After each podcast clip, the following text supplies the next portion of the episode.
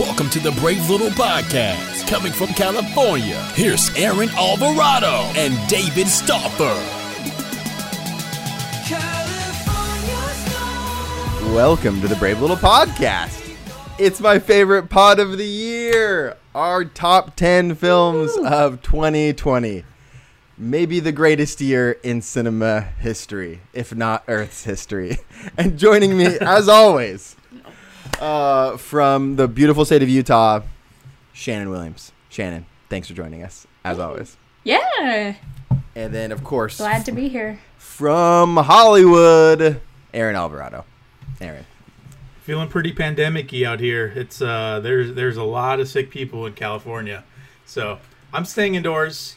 I'm watching bad movie. I mean I'm watching movies. Yeah. Um, and I'm happy to uh happy to join you guys. Best part of the year always. Full disclosure, you told me before the pod the only sick person in California is Governor Gavin Newsom. Um, Current governor. We'll see how that uh we'll see how that petition goes to Okay, get him so- thrown out. so we are all three of it. us. We're about to go through 30 movies. Okay. Uh, so I want to I want to jump right into this. Get right into it. A little bit of a preamble though before we do. Uh, a lot has been talked about the year of 2020 cinema being terrible for obvious reasons, the pandemic. Most of the good movies got bumped to 2021, et cetera, et cetera. However, I think it's it's worth mentioning. This is a year that we saw new films from Spike Lee, Christopher Nolan, Kelly Reichardt, Aaron Sorkin, David Fincher. A lot of great filmmakers released content this year. Um, now, I will say for me, this isn't the strongest list of 10 movies that I've ever had at an end of year list. And I will tell you that my top three movies, literally, there were three movies that were just circling the top spot, and I just had to make a judgment call. Uh, and I literally did that right before recording. So I'm curious for you two. Was this hard to put this list together? Was there a clear number one for you? I'll start. No. Okay. Okay. Um, there.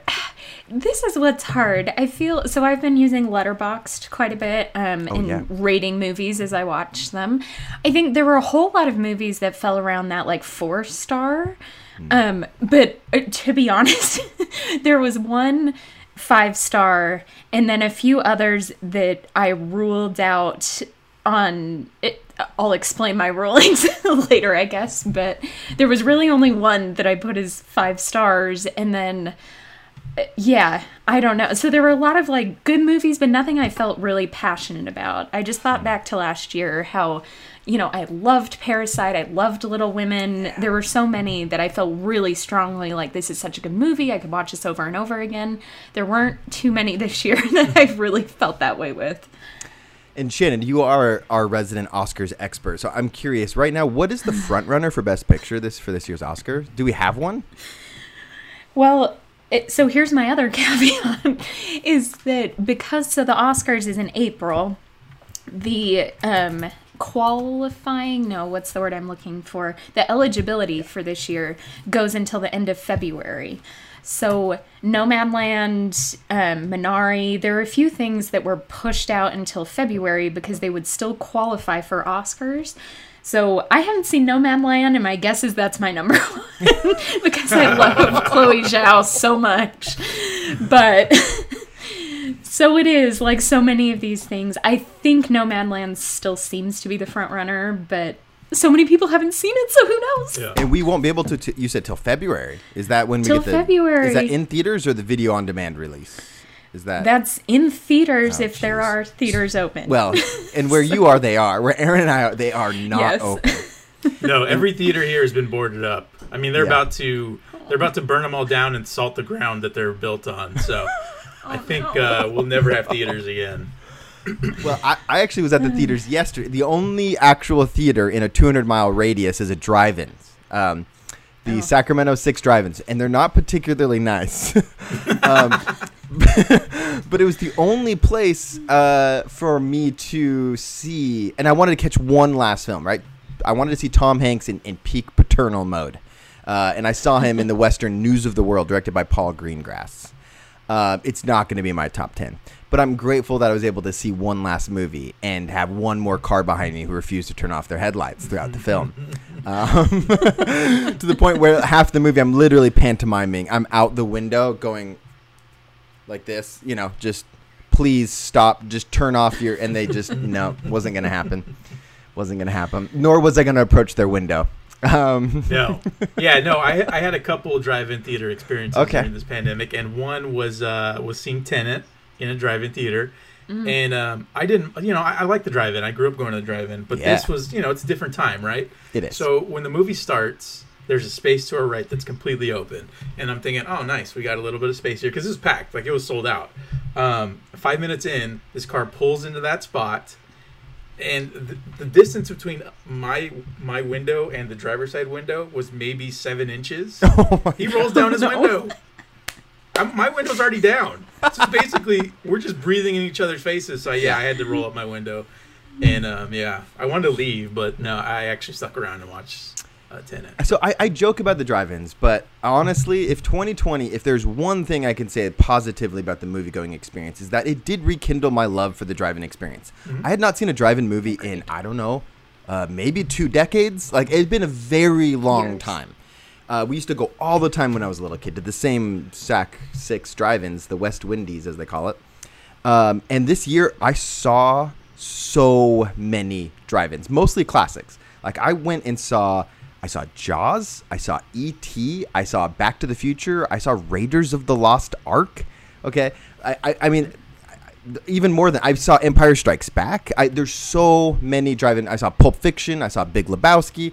Tons, and they were all incredible. It was just such a fun experience to watch it, especially when you're friends. You got snacks, and it, you know, it was like it rekindled my love of the drive-ins. So you know, if if I'm gonna be positive about cinema in any way for 2020, it's gonna be that as well as the fact that I rented out two theaters this year, which was not a thing I thought I was ever gonna be able to do, and I did to watch Jurassic Park and Hocus Pocus um, with my own little group of people.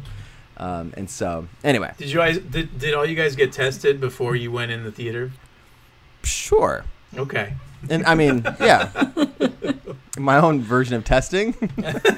Just the old palm on the forehead. Pretty good. I'm good. Um, yeah. Well, um, are you guys ready to crack to the top ten list? I know Aaron Let's just do it. finished, literally just finished writing his, so I'm really I excited. Uh, I did. Well, let's let Shannon kick things off, and then we'll go Aaron and then me. So, Shannon, what was your number ten film of 2020? Oh yeah. Um. Ooh, I'm gonna start off hot. You guys will um see where this list is going. so, my number ten is Host, a horror movie that was exclusively on Shudder, a streaming service that no one has. I like um so this um what i like about this film so the whole movie is done over zoom like as if it's a zoom call. Um and so i know we're all thinking oh we've seen way too much of zoom this year and you're kind of right. Um but the plot of it is that you have a group of friends during the quarantine that come together to do an online seance. Seance is a bad idea even when you're in person equally bad online. And so of course terrible things start happening. Um it's just so cool. It this film i thought was legitimately scary but i think it's a great example of the kind of innovation that came about because of the constraints of quarantine and this whole covid situation. Um everyone filmed it on their own. Um all the actors like filmed this in their own homes and they all had to learn um how to do like practical effects to show the horror moments like to make this all happen. So just logistically I thought this is pretty cool this is able to happen at all. Um but of all the horror movies I watched this year, this one I thought was truly the scariest of them. So that's my 10. Host. This That's is one awesome. That- that's yeah. That sounds I mean, interesting. It's in a lot of top tens. this is a, a movie that a lot of people have been praising that I have not been able to see. I do not have a subscription to Shudder. Yeah, I was gonna say question. Can Shannon, can I borrow your uh, Shudder login to watch this movie? Oh, Thank you. We'll post it in the show I notes. I did a trial and then I was done. so I no longer have Shudder. okay. There's not a lot on Shudder to be. I've gotten really into horror movies as Mm-hmm. of late, so they do have some good classic stuff. But I there's a whole lot of B movie stuff Yeah. on there that I don't want to watch. So All right, Aaron, Yep. you're number 10. right, for my number ten, uh, can I just say this is the this has been the worst mo- movie year in, of my life. Okay. I'll just say that right off the top. Like this, I don't. All these ten movies, I mean, they're fine, they're good, but I I probably won't be revisiting eight of them. I did find enjoyment in all these movies. I'll say that. Um, it's just been a very very rough year. So your number Um, 10 and your number 9 are movies that you actively dislike. It's No, no, that- no. I like them. I like them in the moment, and I, I think that they belong in a list of the twenty or the ten best movies I've seen this year. Okay. Um, considering I've only seen twelve movies this year, but uh, it's no, it's just overall I haven't been really happy with the movies this year. There's it's some good stuff, but I mean, it's for me, it's not really um, hasn't been peak movie going experience. But all things considered, I'm happy that I did get to see these movies. And um, uh, for number ten, uh, let me just give me one second. Okay, I had to make sure I, I actually He's, did 10. he's Googling movies released in 2020. Hold on, Rotten Tomatoes is still loading. Let me uh, give me one second. No, number ten, I have Mank, which is one we talked about. okay. Whoa. Yeah. okay. that is that is the David Fincher, um, uh, the David Fincher uh, Mankiewicz movie. Yeah, the where, disrespect. where he, yes, exactly. So it's the behind the scenes of Citizen Kane and, and all about the uh, classic Hollywood. Um, the story, you know, we did a full episode on it. We talked Yeah. about it, and I, and I liked the movie. I think it was it, it was very interesting, very well made. It's Finch, one of Fincher's uh, finest directorial performances. Um, great, great acting, great writing. Overall, very, very good movie. Um, so yeah, it's number ten on my list. Could have been higher, but I think ultimately I wasn't as entertained as I probably thought I would be. Um, but it's it's a great, it's a very informative piece that I think everyone probably should watch at some point if you have any interest in classic Hollywood. So Great. number ten. All right, my number ten, literally right before recording, was Palm Springs, um, and then I, I, I I bumped it to eleven, and uh, in in favor of a documentary called The Collective, or just called Collective, excuse me. Uh, this is an actual. This is a Romanian documentary, so it's all in subtitles.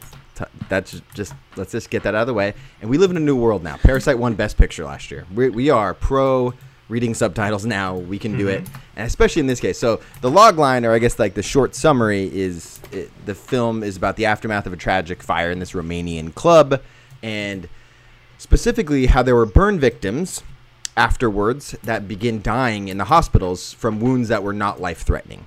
Okay, so there's this major, major problem going on from people who should have been able to survive, and for some reason they were not. So a group of journalists start investigating what exactly happened in these hospitals from all these burn victims that should have been able to survive did not. And so it's this uh, investigative team of journalists uh, move into action, uncovering the mass corruption of the health cent- uh, the healthcare system there, as well as the state institutions and they blow up a pretty big story here in a way that's it's really eye-opening i mean it's a tale that is so applicable to many different governments including our own right here in the, these united states um, and yeah sometimes it's tough to watch these things because you see just how power corrupts and what pe- the what people are willing to do to cover up such a heinous thing as what happened to these burn victims. Um, it's tragic, but it's also hopeful because you see people that are in pursuit of the truth and they're willing to do anything, uh, honestly, risk it all to shine a spotlight on what's happened here. And this is, you know, this is really, really courageous group of journalists in Romania. And so, Collective, which is on iTunes, I think it's you have to I had to rent it to watch it, um, but it was totally worth it. So it's not streaming on any platforms as of right now. Um, but yeah, Collective, wonderful documentary. Uh, I have two documentaries in my top ten, so this is the first of them. So my number ten film is Collective. Did either of you catch this one? Haven't, he- Need haven't to even, get on that. Yeah, I haven't even heard of it. That sounds amazing, though. I think Collective's I, great. I, I will check that one out. It's great. All right, number nine, Shannon. Yeah, let's go with another documentary. Um, so this is one I saw at Sundance. It's called The Painter and the Thief. Um, it's streaming on Hulu now. Um, if you want to catch it, I'm assuming a lot of people haven't seen it, and I just keep th- I only saw it in January, and I keep thinking about it months and months later, and so wanted to highlight it here. Um, the film is about a Czech artist who she does these really beautiful, like huge photorealistic paintings. And in the film, these thieves break into the gallery, steal two of her paintings. And so at the beginning of the doc, she's kind of trying to hunt down, like, who took these, what happened to her paintings, trying to get them back. They catch um, one of the thieves. And although he doesn't, he was like on drugs at the time or he doesn't really know what happened to the painting she befriends him and instead of like criticizing him and trying to just get the painting she well i guess what happened she says well to pay me back i would like to paint you. That's how you can pay me back for stealing this painting. Um, and the empathy and love that she shows this person who stole from her like she just tries to learn what brought you to this point in your life to make you become a thief. And i don't know it was just so um like I don't know. It, heartwarming is maybe not quite the right word, but made me have some faith in humanity that there are good people out there. And yeah, it, it was just nice. And I think we all needed a little bit of that this year. So, Painter yep. and the Thief.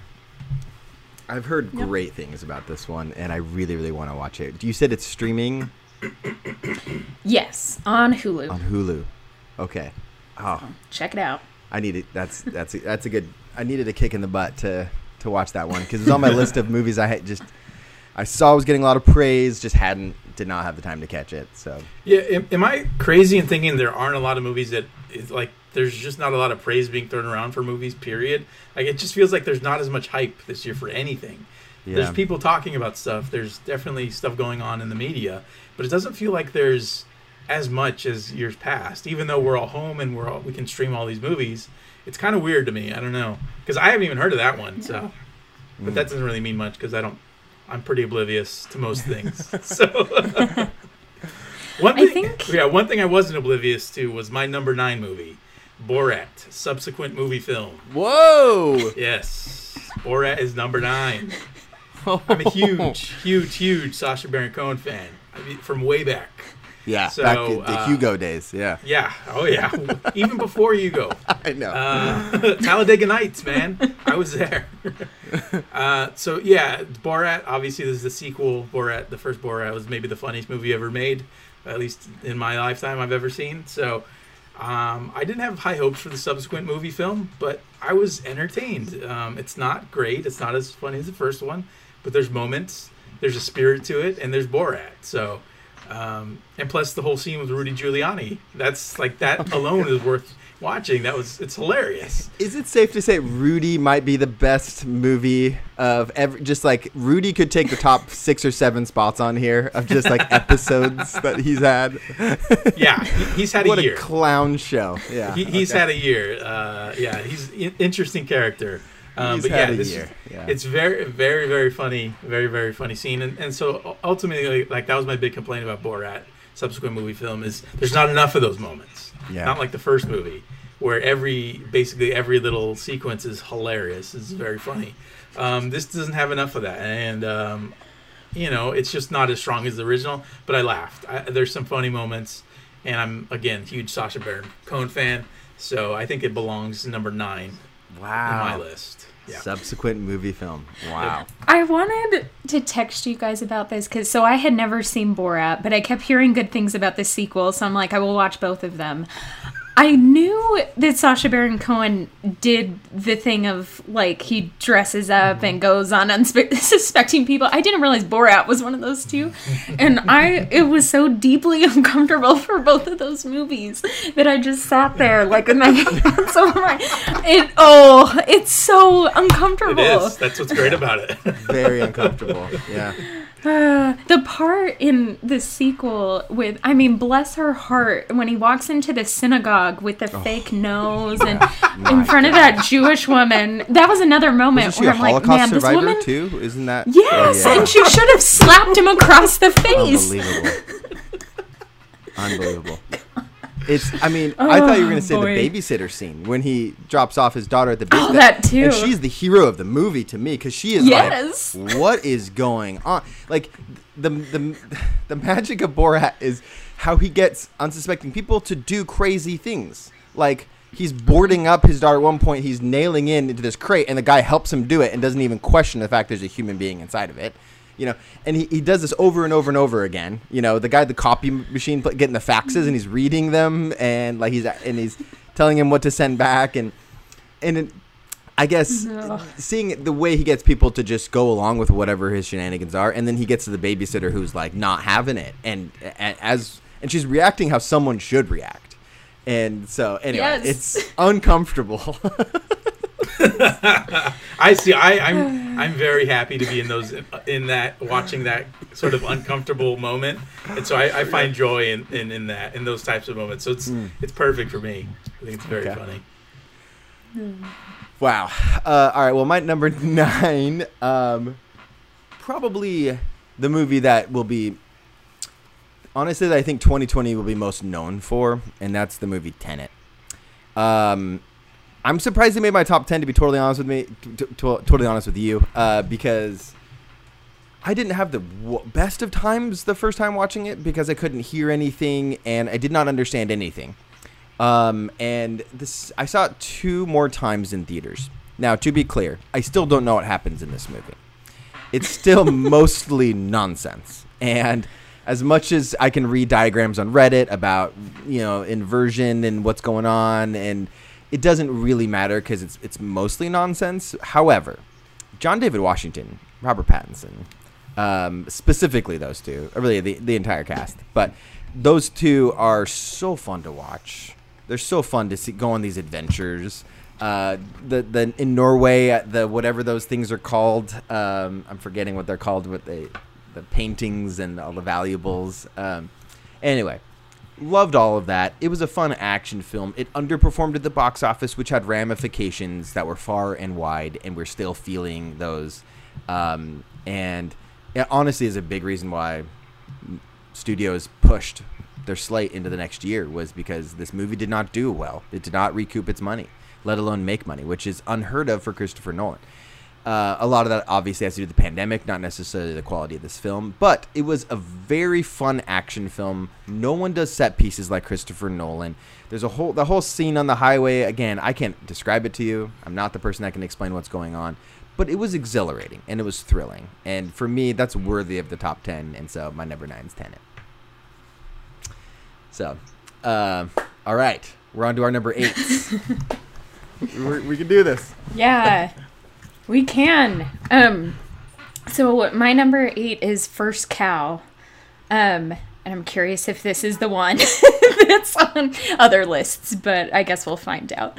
Um, yeah, I I was glad there are several. I think it was a really great year um, for female directors. It was supposed to be a better one, and so many of those films got delayed because of the pandemic. Um, but there are a lot of quieter, smaller films um, by women that I think were fantastic, and this is one of them. Um, so this is from Kelly Reich- Reichardt. Um, yeah, about a man who is in the western frontier decides to try to make his fortune by stealing milk from the first cow in the area and making these oily cakes. Um i guess this film was just a surprise to me in that i, I didn't know much about it before i went into it. And it it was just surprising that that's what it ended up being about like this heist to get like milk from yeah the wealthy guy in the area so i don't know it's funny i thought the um framing device with it was really clever um if i remember right i, I think Stauffer maybe did you say like you can skip the first eight minutes of this or i remember someone telling me Yeah. you can just skip this but i actually really liked that framing Oh, did you? device Oh, Um, good. Okay. once it comes back at the end, Sure. I'm like, oh, that that was smart. So I don't know if I have much more to say about it than that. I mentioned this to my family over the holidays, and it happened to be on TV. And my dad said, "This is the slowest movie. Like I had to turn it off after 30 minutes. They were not into it." But Yeah. sometimes, like I just appreciate a slow burn like that. Mm-hmm. Yeah. So. Yep. First Totally cow. agree. A- And, spoiler, it is showing up on at least one more list. Later maybe on. maybe So, Great. maybe two, maybe two more. lists. at least one of us will be milking that cow. Let's just put it that way. Uh, don't don't. oh jeez. Um, All right, so so Yeah, number number? Uh, number seven for me. eight. Right. Uh, number eight, excuse me. I cannot count, so thank you for that. I love how you're trying to get up. You're like number four. I was like, no, no, no. Aaron. My number one film. He only had five movies. number seven is, uh, I mean, number eight is The Five Bloods. Spike Oh. Lee's Netflix, Yay. direct to Netflix debut. Uh, I thought this movie was brilliant. It's probably the most fun I've had watching a Spike Lee movie in in quite some time. Um, I did like The Black Klansman. I thought it was a really good movie. But The Five Bloods, I think, is a better movie. I think it's um, you have better performances, better writing, um, and Spike is on top of his game. I think this movie is. Uh, it's actually totally if um, any other year I think, and it didn't go straight to Netflix. I think there would have been some Oscar buzz. Maybe there still is some Oscar buzz. I don't know. I think at least for Delroy Lindo, his performance in this movie is incredible. Maybe the performance of his his career, and uh, he's a hell of an actor. Um, so yeah, I think The Five Bloods is just a really really great surprise. I didn't expect much from it. I had heard a little bit about it before I watched it, but. Uh, really the performances were just stellar, top notch. Uh, was that the last performance for uh, um, the Black Panther? I can't think of his name. Uh, right Chadwick Boseman. Chad- no, Chadwick was it- Boseman, Is sorry, he in yeah. Ma Rainey's, uh, or is he in uh, One What? Night? Is it Ma Rainey's?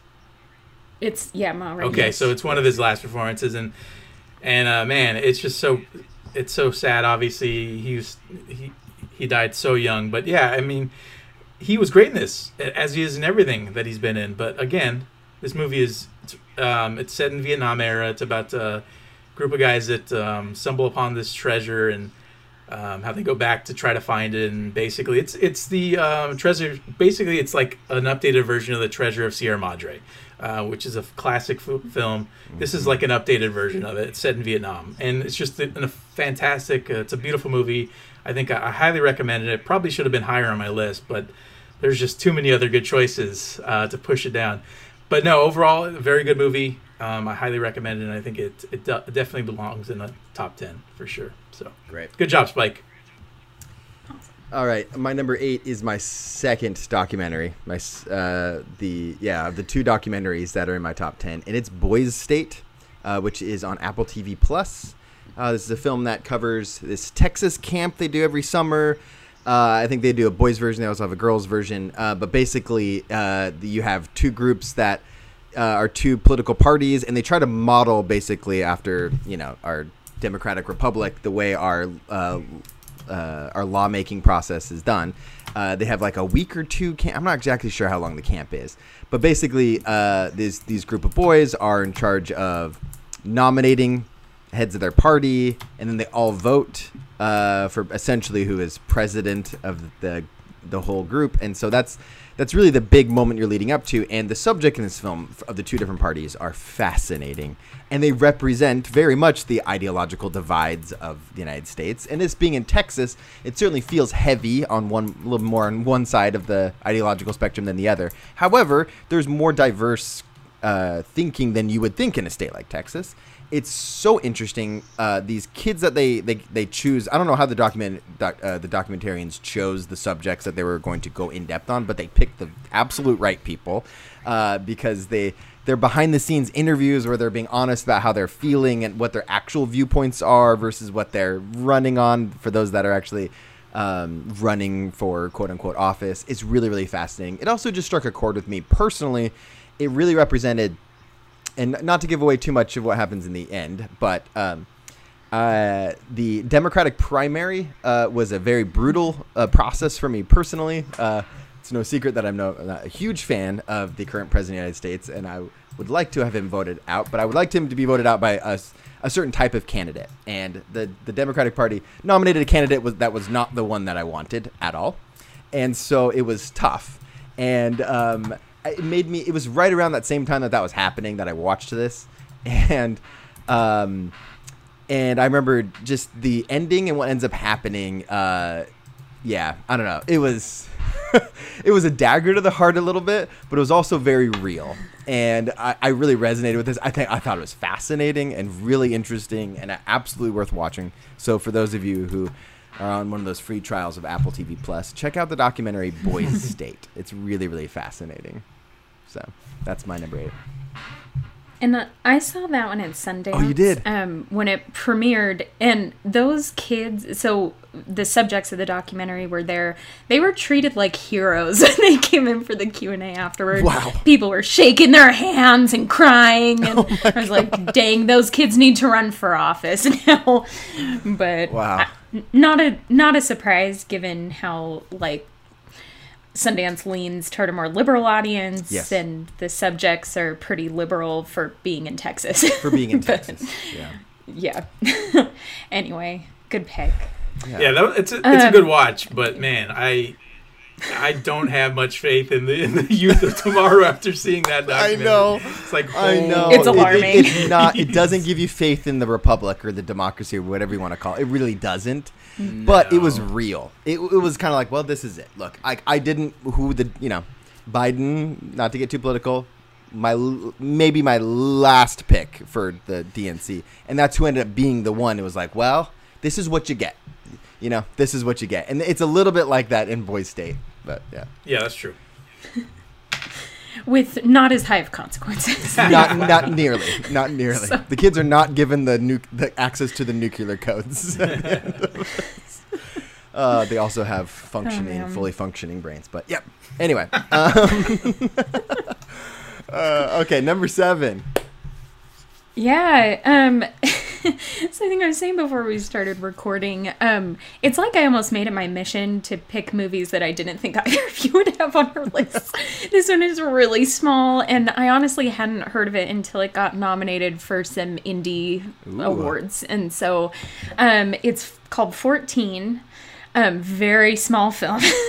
and honestly, I'm not sure if I can even describe it all that well, except it's really just about the relationship of two childhood friends. Um, they're both women. They it kind of hits them at different points, uh, shows them at different points of their lives, who they're dating at the time. Um, one of the friends is a little needier than the other. The other one seems more responsible and is always kind of taking care of the other, um, to the point where you wonder why does this woman stick around helping out this friend and you kind of end up figuring out why that is but um i just thought the dialogue was great. It's just a really like it's a film that relies on the dialogue doesn't not super showy but i thought the performances were really beautiful and i just like a good realistic film that's i could relate to it like being a girl with friends.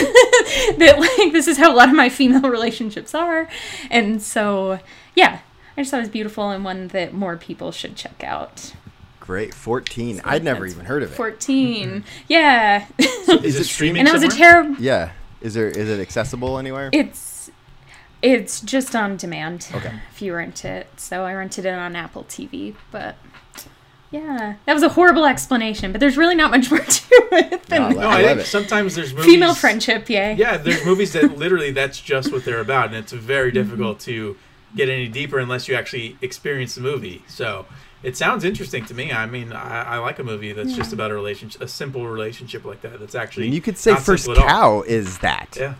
I mean, Well, it's i true yeah, yeah. and it's funny you should mention First Cow because that's number seven on my list. Whoa! So- yay Yes, First Cow.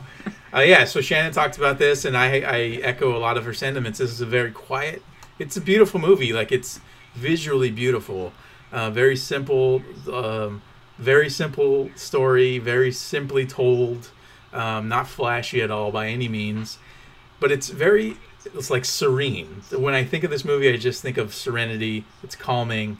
It's just um, a story that's simply playing out not huge high stakes um, but it's very interesting because the characters you kind of you start to root for them you want to see how they're going to succeed and you want them to succeed um, so i think it's just like a very timeless story very simple story um, about a subject that i didn't know that i wanted anything to do with um, a cow on the on the uh, in the on the Great Plains or where the hell they American, are. I, think it's they're not the Oregon, Great but Plains. yeah, it's Oregon. Yeah, it's the Oregon. frontier. Yeah, right.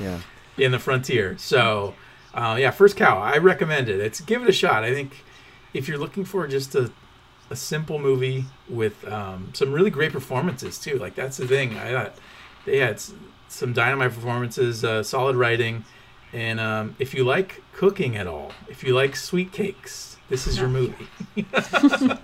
and also, if you like, um, I think it's cooking, and then it's also like uh, if you like entrepreneurship, because that's what it turns into. Like it's a story Small about. bu- you support small businesses. Yeah. Yes, Yes. if you love small business owners, Yes. this is your movie. Yeah, a little So, yeah. theft, but yeah.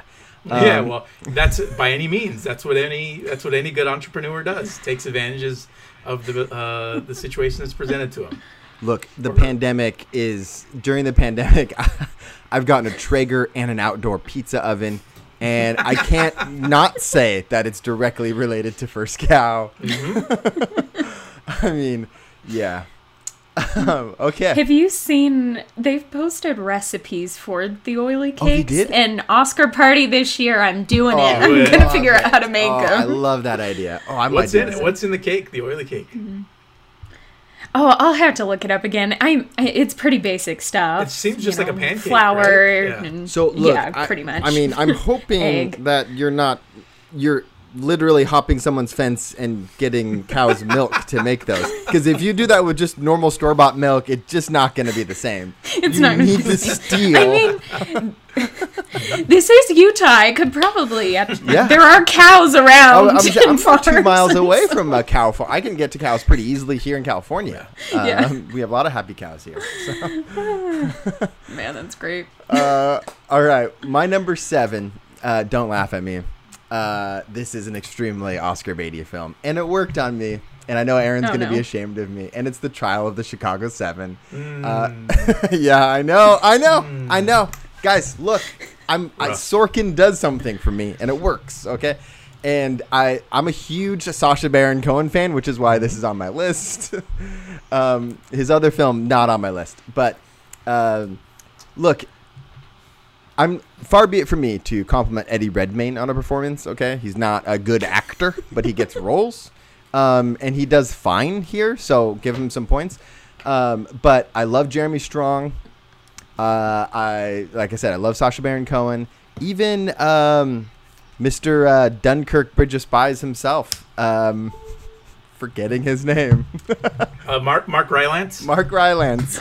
Yeah. Uh, look, look, this was right in the middle of all the protests that were happening due to George Floyd, and it was timely, if not slightly exploitative, but it was um, it was a film that worked on me. I saw, I, I've, I've revisited it one other, so I've seen it twice.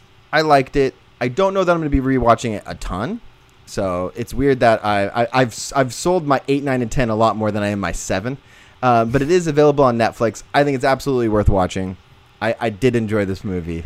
Um, bring on the eye rolls, but Trial of the Chicago Seven. It's my num- It's my number seven. So Yeah, if you like Sorkin, you're gonna like this movie. Like it's it's pure Sorkin. it's like, pure. it it's in the courtroom. You got Jeremy Strong doing very Jeremy Strong things. Um, like that guy is weird. He seems like he would be not at all fun to hang out with. Um, love him. yeah, I do too. He's so good in Succession. um, but yeah, so anyway, Um, that's my number seven. Stauffer, I you need to finish Mangrove I know. because The fact it's that this Trial of makes it- Chicago Seven, but better. Okay, okay. Nice. I, I, I, I've started Mangrove. That was my take on that movie. Okay, it's that's a lot better. Mangrove is very good. I'm about halfway through it. I have not finished it yet, but Yeah. um, but the thing kind is, of is similar. it's also with in the court London, case and I'm, I'm gonna be honest with you, harder for me to care about the Brits, right? Like over across the aisle. Like I care a little bit more about what happens here, if I'm being totally honest. But uh, yeah, no, I need to finish Mangrove. Fair. That's that's fair. Fair. Okay, number six. Yeah, here we go again with really small films. But I'm noticing a theme. Number, s- yeah, uh, my number six is Shithouse, um, yes. the debut film Hello. from Cooper Raiff. Yeah, sorry, there's your explicit uh, thing for you. um, but yeah, this film was another one that I had not heard about until it came up on other podcasts and some of the top uh, movie lists of the year. Um, it's a very small, very low budget film um, about a college freshman who's just really lonely and sad and is having a hard time being away from his family now that he's in college. And I I just loved this because I think that's something that doesn't get covered in film very often. When you talk about college students, it's always like sororities and fraternities and parties and drinking and all of this. And this is just a poor guy that's like, but I love my mom and my sister, and I just want to be home with my mom. Um, yeah, he meets a girl at a party at the titular shit house, and um, they hit it off, and so it's just a cute, like, kind of a rom com in a way, but this lonely kid just trying to figure out his life. It's very charming, and again, I think this year, just because there weren't a lot of studio films we could see, kind of highlighted a bunch of these lower budget small films that maybe no one would have noticed. So that's my number six. Great. I've heard great things about this movie, and I've been really wanting to see it. So mm-hmm. this is great. Yeah. All right, Aaron, what's your number six? For number six, I have an Amazon exclusive, The Sound of Metal. Ooh, Yeah, I, I love this movie. It was, uh, and it's primarily primarily because of the performance of Riz Ahmed. I am again a huge Riz Ahmed fan. We've talked about this on other podcasts. He's one of my favorite actors by far. I think he's so versatile, and this is another chance for him to go a different route. I mean, he plays a heavy metal drummer, which I don't think that if you look at Riz Ahmed, I would not peg him as someone who's a heavy metal drummer. um, but he's awesome in this. He's eh, for anyone that doesn't know, it's a story of a of a, a heavy metal drummer who loses his uh, ability to hear, and it's all about his struggles eh, to accept the fact that he can no longer hear, and um, and how uh, he has to just learn to be deaf. Like that's one of the first lessons that he gets when um, he goes to this school and he gets like a mentor. Um, the guy flat out says, "You need to learn. Like the first thing you need to do is learn how to be deaf," and he resists at all all opportunities. Um, and so this movie is all about learning to accept change and uh, to evolve as a person, as human being. And um, he really gets to showcase the complexity of humanity in this character. I think, uh, you know, if you look at the character, he's got tattoos. He's like a he's a bad boy. He um, causes disturbance and just uh, does whatever he wants. Kind of a nihilist in a way, but you can tell at the heart he he does have a heart. Like there is something beyond that exterior, and um, he really gets to showcase that once he forms these relationships with the people that are also in that school. And uh, it's just a great performance overall. It's a good story. Um, uh, just overall a very good movie, and, I, and um, I I thought it might end up higher on my list, but uh, ultimately it was um, it drags in some parts, and I think that's like my biggest complaint about it. It's not you know it, it could have been tightened up a little bit here and here and there, but um, yes, for for me this is like this probably had my favorite ending of any movie that I've seen this year. Um, yeah, very controversial, I'd imagine, but I, I loved it. I think uh, it's a very good movie. Uh, Sound of Metal is my number six for good reason. So great, great, great, great. I need to finish watching it. yeah, you should. I need to finish watching yeah, it. Oh, it's Riz, Uh, man, Riz Ahmed. I love Riz, man. Since Yes. Nightcrawler. Oh gosh. Mhm. Uh, I wish he could have. I wish they gave him more to do in Star Wars than a, you know, a Oh, character that dies. But um, Spoiler. great. S yeah, Rogue Spoiler One. warning. Rogue One. They all die. Sorry. um, okay, my number six uh, is an exclusive to HBO Max, and uh, that's Wonder. No, I'm. Uh, Oh, um, boy, I was gonna yeah, say. No, it's not. It's not Wonder Woman. um, I was gonna say The Witches with Anne Hathaway. No, also Oh, that's HBO Max no. exclusive. Not my number six film. Um, my number six is Bad Education, starring Hugh Jackman and Allison Janney, and it's here for several reasons. One, it's uh, it, this is Hugh Jackman's greatest performance in his very large career. We've seen Hugh Jackman do so many different things. This is the best I've ever seen him, and it's really, really special. His performance is so good. Uh, I won't break down too much. This is based on a true story about the largest uh, fraud uh, act of fraud in public education history. Um, this isn't revealing too much to say, but early on in the film, just there's a scene that really it spoke to me, and it really kind of. I mean, this is why it's in my top ten, and it's early on in the film that when the school board discovers that the assistant superintendent, played by Allison Janney, uh, is guilty of some financial impropriety. There's some money missing, and so the school board meets, and they're like, "Well, there's we're talking hundreds of thousands of dollars that have been, you know, stolen here, embezzled." Um, and Hugh Jackman walks in there, and you know his job is basically to get them to talk them into not reporting it to the police. And in this scene, I'm thinking, there's no chance these people aren't going to report this. This is a huge crime committed. Of course, they're going. They have both a legal and ethical responsibility to report it to the police. And he goes in there, and I'm very skeptical about his ability to persuade them to do otherwise. And as he brings up, if we're at this school, the school district, uh, gets embroiled in scandal, it means the Ivy League schools are going to stop, you know, accepting students at the rate. And if that happens, our the grade, the rankings of our schools go down, which then hurts the property values of all of our homes. And the minute he invokes property value, you see the look in the school board members the school board's eyes of like, oh yeah, he's right. We cannot allow that. And there's this funny thing that humans do when their the value of their home is challenged, or or uh, if there's a chance that the their home value could go down, people lose their minds.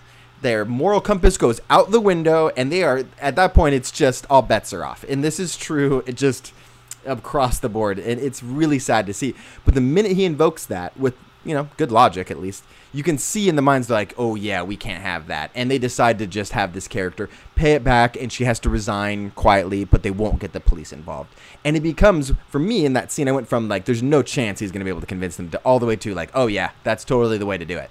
And it, it's really remarkable.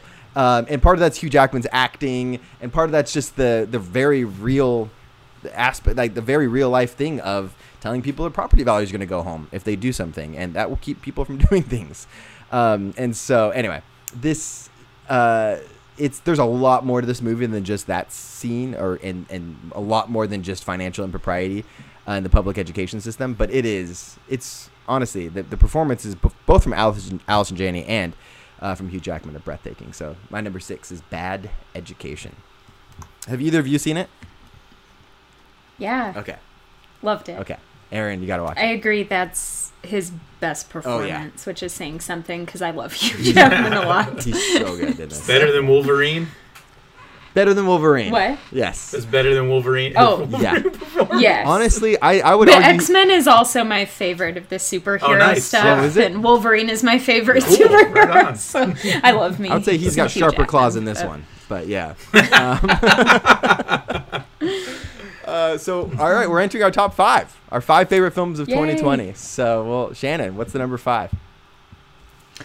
Yeah, so my number five is Wolfwalkers, um, which I think is bar none the best animated film of the year. Um, sorry to Soul, which I really did enjoy, and Onward, which I also really enjoyed, but I thought Wolfwalkers was breathtaking. Um, it's about a young girl who she and her father go to Ireland. He's a hunter, and he's kind of tasked with killing all of the wolves in this area. Um, but there are legends around the wolves. Like the people who live there think they're bad and evil, but really they're kind of like magical and mystical. And so um, the girl befriends um, a girl that's one of these wolf walkers. So I don't want to give away too much, but um, a girl who she's a girl during the day. When she goes to sleep at night, she turns into a wolf and she kind of controls the other wolves. Um, and she befriends her, and then that kind of leads her to question whether anyone should be hunting these wolves. Um, the style of animation is just really beautiful. Um, it's fun. It's got kind of, I don't know, like old legend, Lord of the Rings kind of fantasy vibes to it that I really enjoyed. Um, and yeah, I saw this at the drive-in, and it was very, very cold because it was at the end of October, and it's yeah, I don't have like you guys do the nicer weather in California year round, so the drive-ins haven't held out as long. But um, yeah, still stuck around, bundled up, and enjoyed it. Great. So yeah, it's my number five. I Once again, I hear great things about that one. Is it? I'm did- just- Oh yeah, and where can you see it? Yeah. Yeah. Yeah, it's available now on Apple TV Plus. Ooh, Apple TV Should Plus, have added okay. that too. Yeah. I'm just So waiting for you one can all movie. stream it. Yeah, I'm waiting for a movie that Shannon mentions that I've actually seen or heard of. so I think my goal This is was my goal. no. Actually, that one actually I did. I've heard of that one. It does sound very interesting. Uh, I don't know if I'll watch it, but you you did kind of sell me on it. So thank you.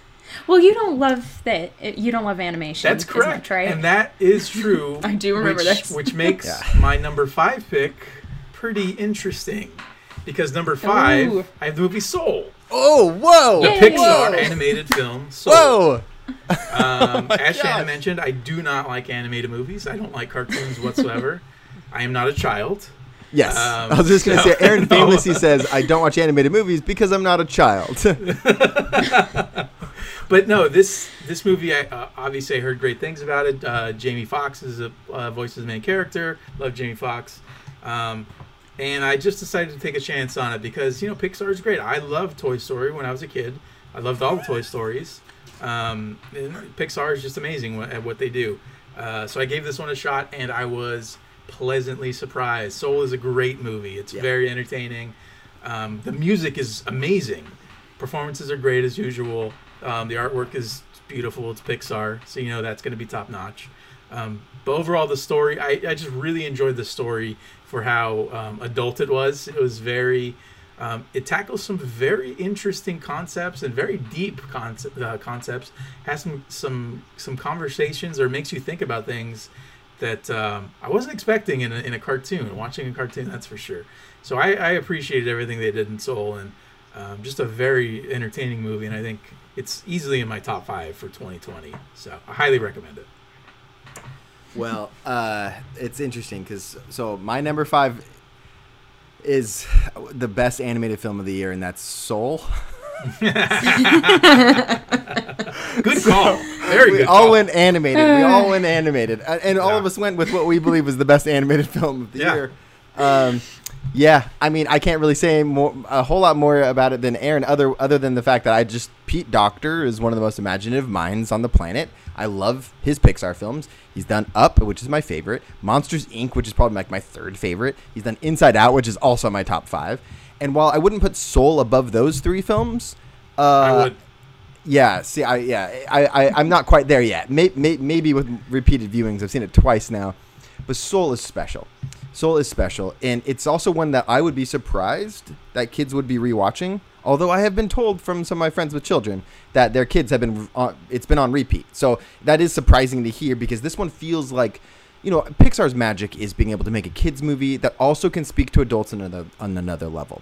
This, however, this film is the most I feel like Pixar has aired on the side of speaking to adults more than children, um, and and like brazenly so, and at, at, the expense of not having some of the humor and there's a little bit of that in there for kids. Um, but there's a lot of existential themes explored here. There's a lot of what's the purpose of life, living your best life, what is success, what is you know, and just being re- so reflective. Uh, it's just this is what Pete Docter does. He has depth. He tells stories with depth, and Soul is you know another one in a long line of triumphs from Pete Docter. So huge fan.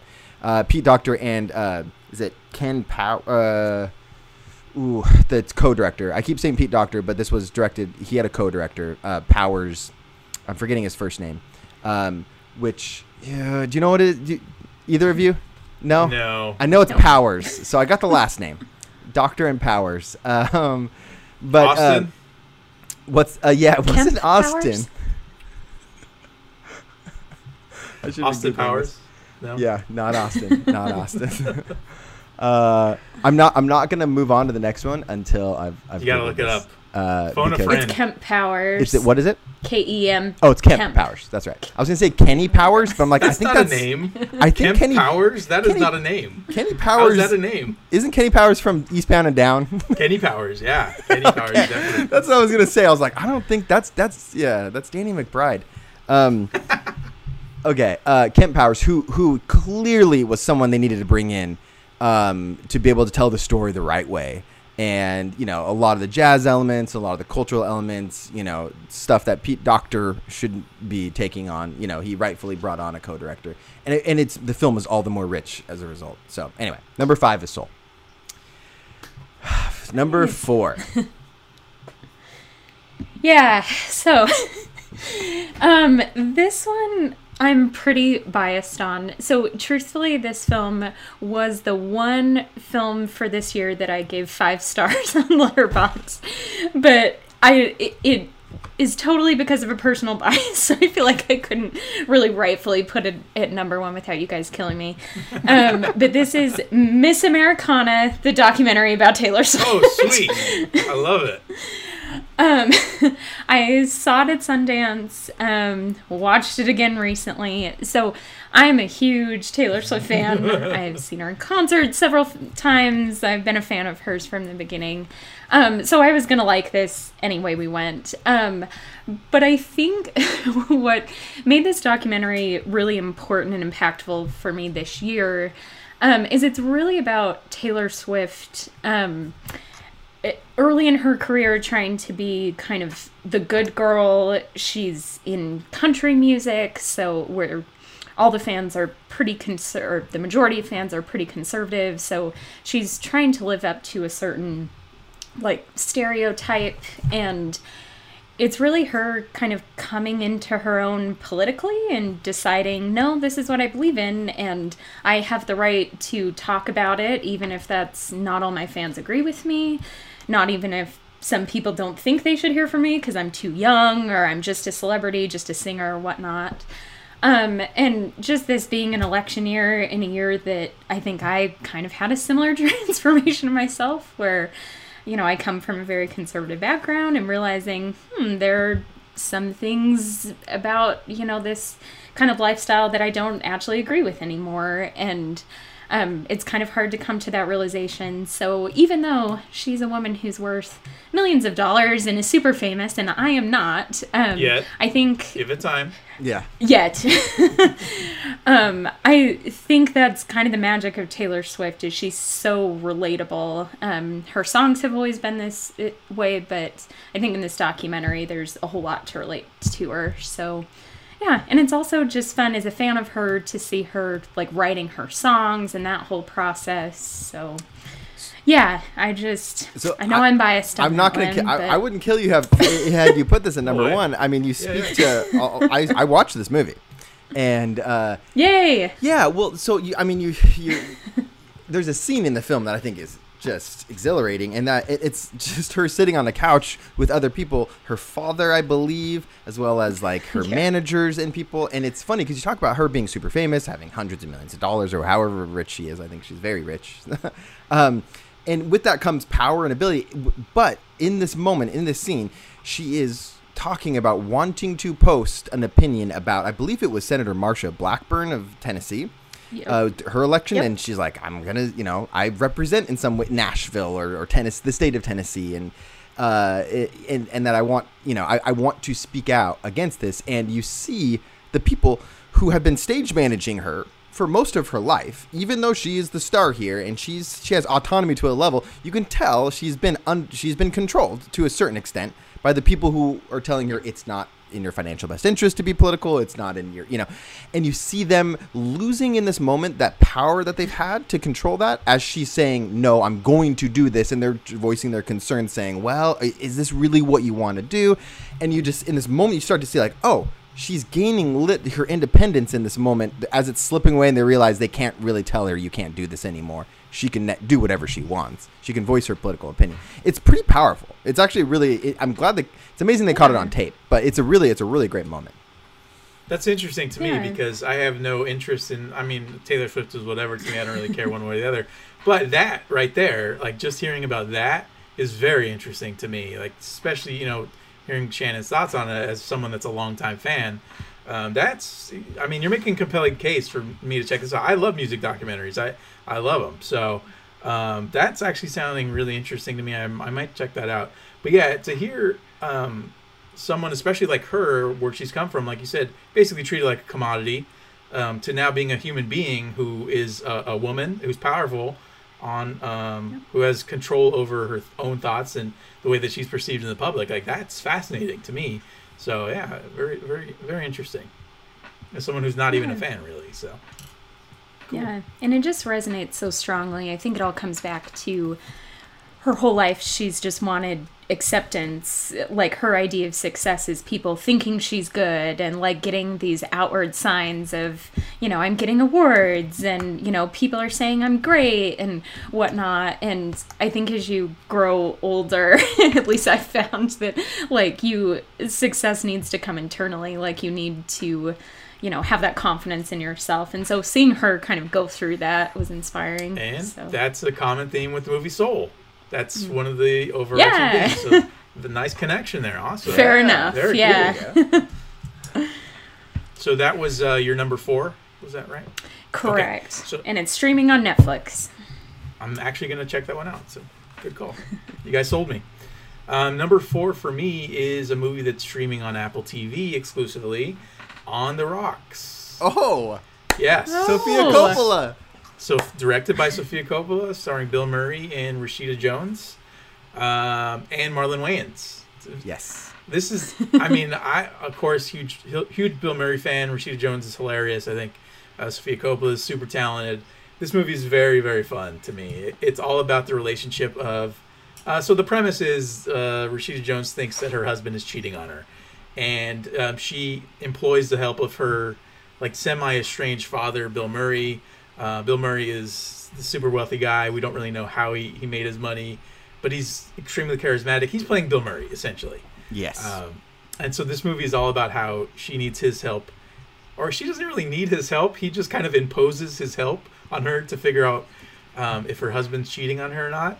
And it seems like he is. And so uh, Bill Murray, her father, sticks his nose in things and comes up with these wild, crazy plans to trap her husband, um, to find out what he's doing all, on these long nights and these long work um, work trips with his new assistants that he's working with, and uh, it's just a, a fun movie about this relationship between these two um, adults now, and how um, how Rashida Jones again is a woman now, and she's understanding like how her father um, why why he left them and like basically his flaws as a human being. And um, it's exploring their relationship as a father and daughter and as two adults. And i think that's really what's the meat of this story is just how these two adults come together. And um, you know along the way it's just like they have their their relationship the playfulness and uh, but there's also like th- there's also the pain there. There's also the disappointment there that's um, you know it's been there since she was a child when he left basically. And so they also tackle that. And um, there's just a lot of complexity there. But meanwhile it's a fun movie. Like it's the, the theme overall is just like yes there's the, uh, they don't have the best relationship but they're kind of like ex- they're kind of making it stronger by doing this stupid act of like spying on her husband. Um, so it's, it's just a really good movie. I, I enjoyed it highly. So i recommend it um, greatly uh, on the rocks streaming on apple tv Great. I think you're right about th- this. Is Bill Murray playing Bill Murray because Mhm. uh, there's no bigger fan of Bill Murray than me. Uh, we've this podcast we've long we have told all the stories, my personal stories of me and Bill Murray, um, and our exchange of baked goods. We won't get into it, but um, we've had multiple interactions. However, if you read into his actual personal life, you're going to read some things you're not going to want to learn about. Someone that is so likable and charismatic and hilarious and funny. It seems like he's hasn't been the best of husbands, uh, um, and and maybe not the best of. I'm, who am I to judge? I don't know exactly what kind of father he is, but it strikes me as the the character that Sofia Coppola wrote for him is really based off of him. But at the same time, you see the charisma and how much like it's hard to. He has this magnetism where it's hard not to just go along with something that he's pitching because he's so fun, he's so funny, and he's. But it's also all those things that can make him, you know, the terrible father that he was in the movie, at least. Um, and so I found that fascinating because like everything he's kind of like pushing her to do, you're just like, this is deeply irresponsible. But you're also like happy to see a daughter and a father, you know, uh, bonding. Even it's even if they're bonding over a terrible idea, like you said, but it feels like something Bill Murray would do. Yes, you know, even a scene where he gets out of a traffic ticket. It's like that's how Bill Murray gets out of a traffic ticket, other than just being Bill Murray. you That's know? a magical scene right there. Like that's Yeah, that's such a great scene. it's a great scene. Yeah, Yeah. good. Um, okay, I'm at my number four, which is uh, has been spoken of already. It's Five Bloods*, Spike Lee's film, streaming exclusively on Netflix. I love, love, love, love, loved this movie. Um, I loved seeing Jonathan Majors in it, who was in I think it was my second uh, number two film of last year, *The Last Black Man in San Francisco*. Um, love seeing Jonathan Majors get work. He's awesome. But to Aaron's earlier point, Delroy Lindo gives the performance of his career. He should be winning Best Supporting, if not Best Actor. I don't. I, I think Supporting Actor would be what he'd be nominated for. I'm not totally sure, but he is so good in this movie. Uh, especially rewatching it after the passing of Chadwick Boseman, given the fact that his character is something of a ghost that hangs over the film in flashbacks and in all these different scenes, and even after he passed, which is tragic, and that really shouldn't matter in the way we view it, but it does affect the viewing experience, and it did for me when I revisited it. I first saw it before he had passed, and then I watched it again um, after, and it was just. I don't know. It, it, it added a whole nother element to it, uh, but he is very good in his limited screen time. Um, I mean, what a role to go out on. That I, you know, he, I know he had one more after, but still, really something special. Uh, the movie's pretty wild. It goes in directions I didn't expect. Uh, I always love to see Paul Walter Hauser just pop in randomly into stuff. Like I, I welcome that. I just finished watching Cobra Kai season two, which he's in. Um, which I'm like, Paul Walter Hauser, you have a, an Academy Award nom- nomination. You don't need to be doing Karate Kid reboot stuff. What are we? What are we doing? But I would say he does because he's great. he's great. He's great. He was even in the Quibi uh, Reno 911 reboot. He was like in an episode. I love it. I love Paul Walter Hauser just just picking projects, whatever he wants to do. He's not too big for anything. I love it. Anyway, uh, but yeah, To Five Bloods, really strong movie. Really, really loved it. That's my number four. Yes, I need to revisit that one since Chadwick Boseman's Mm-hmm. passing. Um, great. We ready for the Yeah, top three? We are. Here we go. Here we go. Yeah. Um, so my number three is Promising Young Woman. Oh, Truthfully, if it were not for the ending of this movie, this would be my number one movie, and it really frustrates me. And I can't get into it because I don't want to spoil things. Thank you. But yeah, Carrie Mulligan movie. um, Promising Young Woman. Woman. Yes. No. Wait, who's who's in Promising Young Woman? Is it Carrie Mulligan? yes, it's okay. Carrie Mulligan. Sorry. um, yeah, so Carrie Mulligan plays this woman who.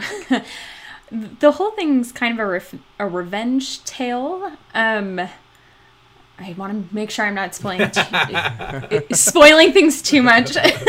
she, um, she has a friend who was assaulted when they were in med school, and so now she's like taken it upon herself to, um, go out to bars, pretend that she's drunk, wait for creepy guys to kind of hit on her, and get to the point of nearly raping her and then she turns on them and says well you should not be doing that. Look at yourself. Look at your choices. Look at what you're doing.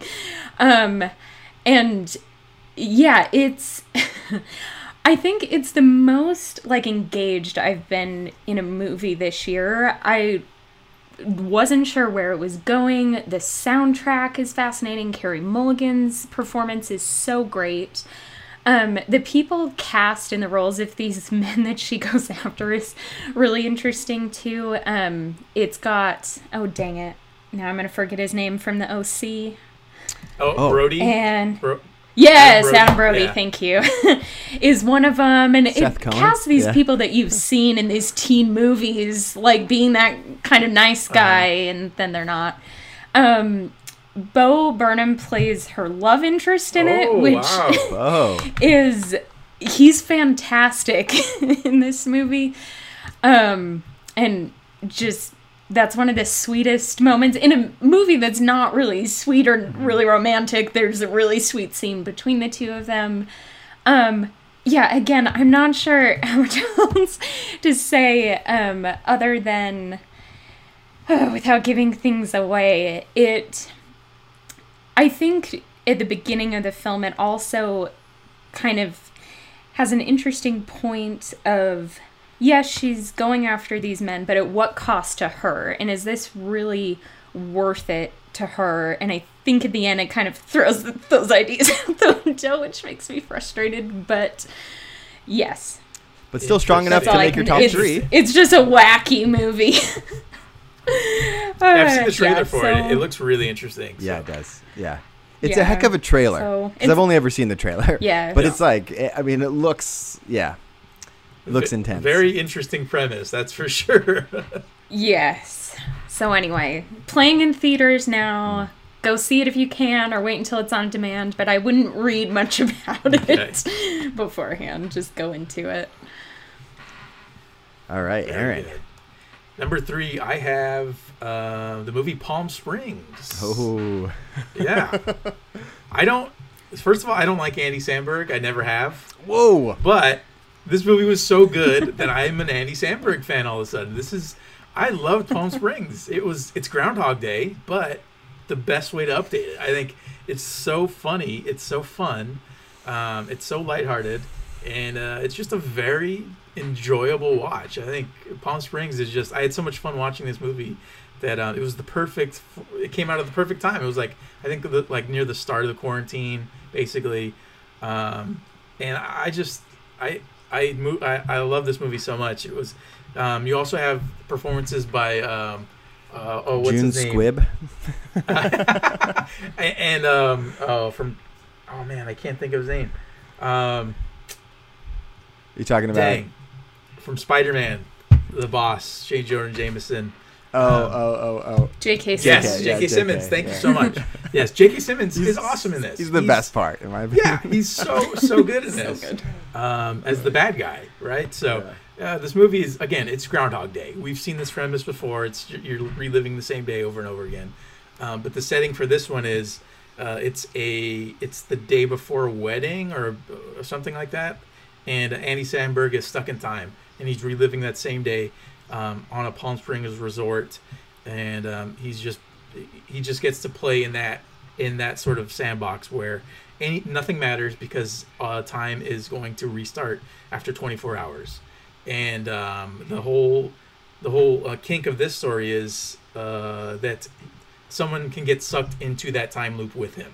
So he sucks some girl that he meets into that loop, and um, they kind of form a relationship, and then uh, things happen, and, and it gets pretty interesting. So i- it's a good movie. I, I recommend it, and um, I think it's streaming on Netflix or is it No, Hulu. Hulu. It's Hulu? Hulu. Hulu. yeah. Sorry, that's right. It is streaming on Hulu. So yeah, I, I like it a lot. Fun Yes, I mean, funny. This was my number 10 film that got pushed Yeah. right before, you know. Mhm. um, you're right. The- Like, so the reason why I pushed it, oh, it's right on the bubble for me, is I love Groundhog Day. It's one of my five favorite films of all time, or t- it's in my top 10 favorite films of all time. You can't be better than Groundhog Day. This movie's not better than Groundhog Day, but it is hilarious and it's a refreshing, you know, revisit to this formula, if not one that's been maybe overdone. Um, but it's hilarious. They do a bunch of stuff that's like, oh, it's a little more relatable to me than it maybe Groundhog Day in terms of like how you spend that time. Yes. Although I would become a concert pianist if I had all the time in the world. um, but um, uh, yeah, uh, uh, I I don't want to go into the negatives of it because it's it almost made my top ten. I just don't know if I love the characters and the decisions they make. Sure, And sure. I don't really like them as people. And I think that's no, why that's I a good point. struggled. That's, actually a good- that's a very Like, good I'm talking point about because Kristen. Is it Kristen Milioti? Milioti? I don't know how to say her name. Milioti. Milioti. And Andy Samberg. Both of them. I don't. I would not go as far to call them the two of them a basket of deplorables. However, no, it's just I wanted to like their characters more than I did, and and I found them. Yeah. Anyway, it but it is such a fun movie. So, Yep. I I don't I don't blame either of you for Yeah, that was my number uh, three. liking the movie. Anyway, so my number three. uh, David Fincher's Mank. Mank. Um, that's my Orson Welles. Um, Perfect. That was spot on. I've actually So good. Thanks, thanks. I've worked on that. That's all I've been doing all morning long. Lindsay's like, "Can you stop?" And I'm like, "Mank." um, I um, I love this movie. I've rewatched it more than any other film on my top ten. And uh, I got no real Citizen Kane kick leading up to it. We did a whole episode on it, so I didn't rehash all of that. But uh, I I love David Fincher. He's on my Mount Rushmore. I love the work he does, and uh, this is very different than some of his others. Uh, a lot of his other work. It's also very similar in some ways, but this is a little bit of a different Fincher film.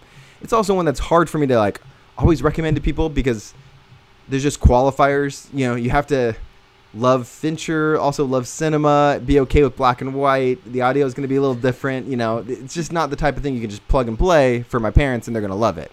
Um, in fact, I would say if you don't know anything about Citizen Kane, I don't think this movie is all that interesting because some, you know, some people say like, oh, you don't need to watch Citizen Kane. It's helpful. I'm like, no, I actually think it's essential uh, for you to have seen Citizen Kane for this movie to have the, Totally. the impact that it does. And so, Yep. um, I love Gary Oldman's performance. This is much like Allison Janney.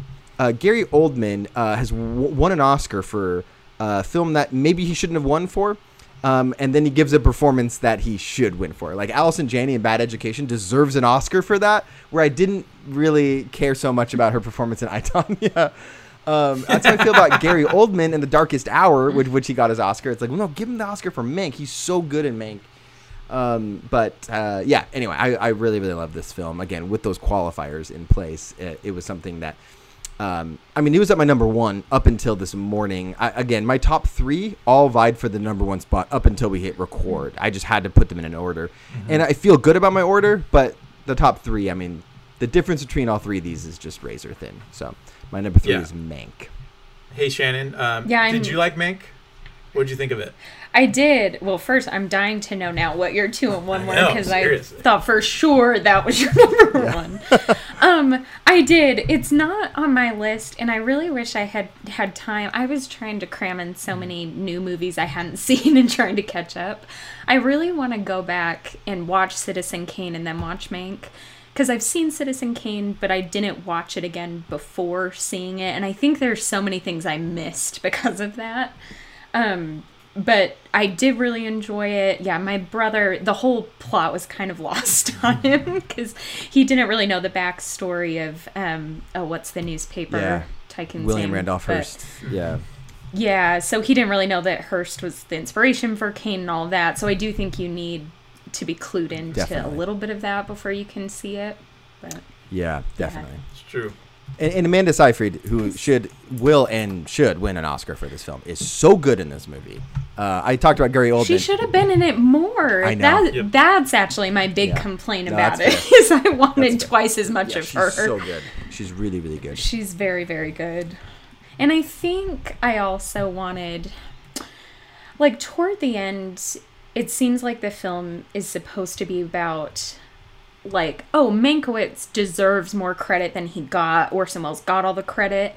And I feel like the film didn't really set that up from the beginning. I wish it had more focus and that that was like the whole, there was a thread of that through the entire film rather than it just being at the end. But so if it had been more focused too, I don't know. I did like it. but anyway, Uh, number two. yeah, number two. Um, so my number two is Sound of Metal, uh, which Aaron talked Wow. about. I need to finish watching Good And call. I'm- Very good call. I you need to finish watching it.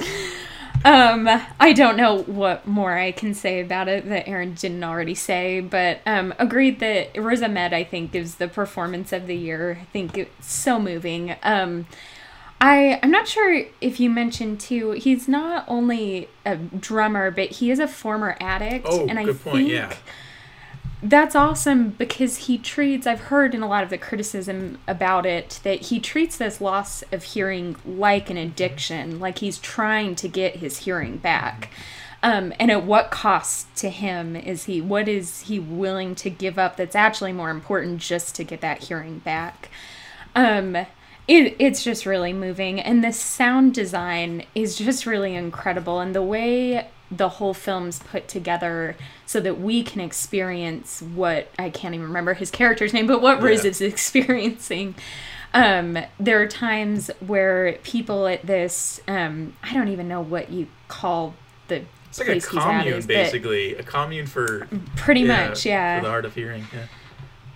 Um, but these people are speaking in sign language and there are no captions. Like he doesn't understand that. what they're saying, so we can't Yeah. either. And um, yeah, there are points where it kind of muffles out the sound because he can't hear what's happening anymore, and so we have that same experience. And so I just was really engrossed into what was happening to him because of the sound design and kind of how that whole film's made. So yeah, it's just really beautiful, Mm-hmm. and I agree with Aaron. the The best ending I think from this year. so man. Won't give it away, but finish it. Yeah, No, I, what the heck, man? I am. I'm a. I'm a man watched, ashamed. he, he's watched Mank 12 times, but he cannot finish The Sound of Metal. Oh What a no. Fincher homer. Oh man. Mm-hmm. okay, Aaron. What's your number two? Uh, number two for me is going to be a controversial pick, but I don't care. It's it's the movie Way Back with Ben Affleck. Oh, I loved it. I loved the movie. For me, this is like this is my catnip. Like everything about this movie is It's a documentary. Yeah. Yeah. it's first of all, it's a sports movie. I am a sports junkie. I love sports movies. Love them. Um, second of all, it's starring Ben Affleck. I love Ben Affleck. Huge fan for 20 years. I've been a fan of the guy. Um, directed by, I think it's directed by Gavin. Uh, O'Connor. what's his name? Yeah. Yes, a, a huge fan of Gavin O'Connor. Yeah, he's good. So yeah, everything about this was like, and then of course the subject matter is like something that's, you know, my family's dealt with, and and so all of this stuff was really like geared towards me enjoying this movie, and I absolutely loved it. We did an episode on it. We talked about all the things that it hit on that I thought it nailed. Um, I, I just absolutely love this movie, and, and um, I can't, you know, I understand people aren't going to like it because technically it's, you know, it's we've traveled down these roads before. It's nothing new. We've talked, we've seen movies like this many, many times before in the past. Um, but I think it's just everything about it is just special to me, and, and, I liked it so much that I have to put it at my number two. Um, so give it a chance if you don't, you know, even if you don't like Ben Affleck or whatever. This is this is a very good performance by him, and it's a good movie. It's hard. It's it tugs at the heartstrings. Um, it's it's a little sappy, a little cheesy, but that's okay. Like I think there's room for movies to be that um, and still be good. So I think it's a good movie. The way back. So I was pleasantly surprised Good. by this Yeah. movie. I do not really care about sports, and I don't really care about Ben Affleck, I still really enjoyed it. Get off this episode of the pod. You're done. Yeah, You're never coming back ever again. yeah, this is an Affleck positive pod. Um, uh, it's worth well, yeah. it's worth mentioning the way back. Um, just don't confuse this with the um, Siberia prison break film, The Way Back. Also, don't confuse it with the Sam Rockwell water Way, park Way Back? movie, Way Way Back. I, I recommended The Way Way Back to someone once, and they watched the prison break movie in Siberia with Ed. I think Daniel Craig is in it, or, Oh, no. or Ed Harris or something anyway, and they were like, "Ah, that movie was it's pretty dark." I'm like, "The way way back, dark." I like- mean, I guess Steve Carell's mean I was in like, it. "Yeah, I mean, it's like dark in the water tube, maybe, but like, I mean, what are we talking about?" Anyway, so yeah, it's Ben Affleck, uh, struggling addiction. It's- Doing his this is a good movie. I forgot this movie even came out in 2020. Yep. If I'm being honest, like This that's was how long ago it movie was. Yeah, this was the last movie. Feels movie. like it was five lifetimes. I know, ago. serious. Before California went on absolute lockdown. This was the pre-pandemic, yeah, because this was. I think the last movie I saw before the pandemic hit was Invisible Man. Um, I think that was the last one I saw, and then the pandemic shut it all down. Crazy. So wow, the way back. You're number two. Okay, number two. my number two. Stand by that. Uh, a film we've already talked about, and that is Kelly Reichardt's First Cow. And I can't believe that you two have this ranked as low as you do. I, I, I've been shamed with good reason earlier with Sound of Metal. Now it's my turn to shame. This movie is a miracle. I love this movie so much. It had a deep impact on me the first time I watched it. I didn't really know what direction it was going. And there's a line early on in the film that really kind of sets the stage when I, I don't know if it was Cookie or King who says it, but they said that history hasn't gotten here yet. With describing the frontier that they're living on. You know, and then the entrepreneurship, the idea of for them to have a thriving business, they must sneak away in the night to milk a cow that doesn't belong to them, which after a while doesn't feel like stealing because the owner of the cow loves the product. Um, And so it's just funny how my It's a mind metaphor even for the, the company Amazon, by the way. But it's just this sweet film about a couple of loners, outcasts in the frontier who find friendship and commonality in this business venture, and they look after each other i- throughout. And it was it's really sweet and it's really quiet and it takes its pace. It's not a fast moving film. There's not a whole lot that happens, um, but it's like I love I love watching a movie like this that is so um, it's tender but also feels real and it feels like stories like this absolutely happened and were never told. You know, things like eh, relationships like this existed, things like this happened, but no, there was no book written about it. There was no movie made about it, and it's just fun. Just I don't know. There's something about watching a movie about that type of story that was just I don't know. It felt unique, but also felt profound. I mean, I, Kelly Reichardt just has this way with pacing and has this deft touch, and it's just this is the best version of that skill set that she has. It's so unique, um, and I loved this movie. This was again, this easily could have been my favorite movie of the year. It was up there with Mank and with what I eventually put as my number one, which we'll get to. But yeah, my number two film of the year is First Cow, and it's on Showtime. If the people have Showtime, I know it's on there. Otherwise, it's on iTunes and video on demand. Um, this is one worth renting. I actually this was like an early pandemic um like this one got cut early on in the pandemic um, and had to go to VOD instead of have a theatrical release. I don't know how wide it would have been, but I remember I I'm just I happily paid to rent the film. Uh, and it was totally worth it. So yes, Kelly Reichardt's It- First Cow is the second and or the first best film of the year. that's a great movie. It's funny. Uh, Shannon mentioned Letterboxd, and there was uh, there's this Letterboxd account that gets mocked on social media. Um, it's run by a vegan, and they they, they had an issue with First Cow because of animal abuse. Uh, they milk a cow, so that's Oh, my favorite account. No. very funny. Very funny. oh dear. Oh dear. my gosh, Oh jeez. so good. Well, I'll watch it again and feel shamed for not. I heard Was it? Was it? What? What number was it for you, Shannon? eight. Eight. I, okay. Honestly, all of these I ten, it's like at any given moment, any of them could be number true. one. That's You know, in a none of it matters. Yeah. None of the rankings I matter. know. None of it matters. Oh. My number one, by the way, is Sound of Metal. But yeah, uh, the first half. They're first. Three quarters of Sound of Metal. This is number one. Uh, all right, so we are down to our number ones. So, so I'm excited right. to hear this. Yeah. So, Shannon, kick us off. Yeah, so with net that, my number one is Palm, Palm Springs. Springs. Yes, Whoa. you. And Vindicated. and yeah, like so that's funny that it was on the bubble for you because I really I went back and forth with number ones and I'm like, should it be this? Should it be this? Um, ultimately for me, um, it's Palm Springs because when I think of what made me like the happiest, what was the most like pleasant experience after this whole quarantine situation, this was it. I hadn't seen like an honestly like really good new movie in quite some time and I was just so psyched to have something that was legitimately really good and funny. Um it was really comforting and again, I think I just really leaned into things that were just more happy and comforting like this was. Um yeah, I mean, you guys already talked about it, but I don't know, it's this one I didn't see it at Sundance, but I worked it during Sundance, and there was this whole fervor around it, and the first screening was like so packed, and most of the people didn't get in. There was such a rush to see this, and it was funny seeing it instead of in January, seeing it when it came out on Hulu because I mean with this quarantine thing we're at home day in and day out doing the same thing every day it seems. And so watching it under that context I thought was really funny that you could feel some of the pain that Andy Samberg's feeling. Um yeah i just there are a lot i mean i like all of the time loop movies. Like i love happy death day. I, I tend to like them all.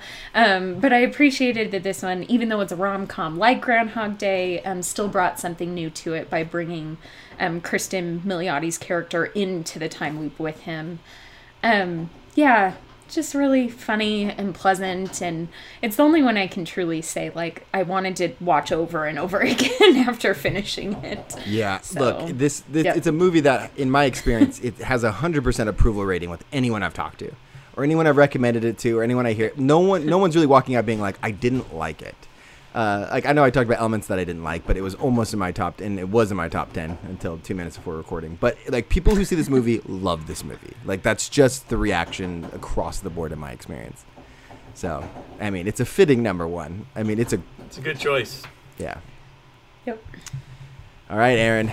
All right, my number one. Go Aaron. My number one is maybe not such a good choice because it's the movie Tenet, Tenet. And I stand by it. Oh Whoa! my goodness By gracious. And here's why I stand by Tenet. The Nolan It film. is the most ambitious movie of the year by uh, by far, like bar none. No one took the chances that Christopher Nolan did making this movie. Um, did they all work out? No, they certainly didn't. took the industry down with them. Yeah. No. but again, you talked about the performances Whoa. of uh, John David Washington and Robert Pattinson. Robert Pattinson is probably my favorite actor right now.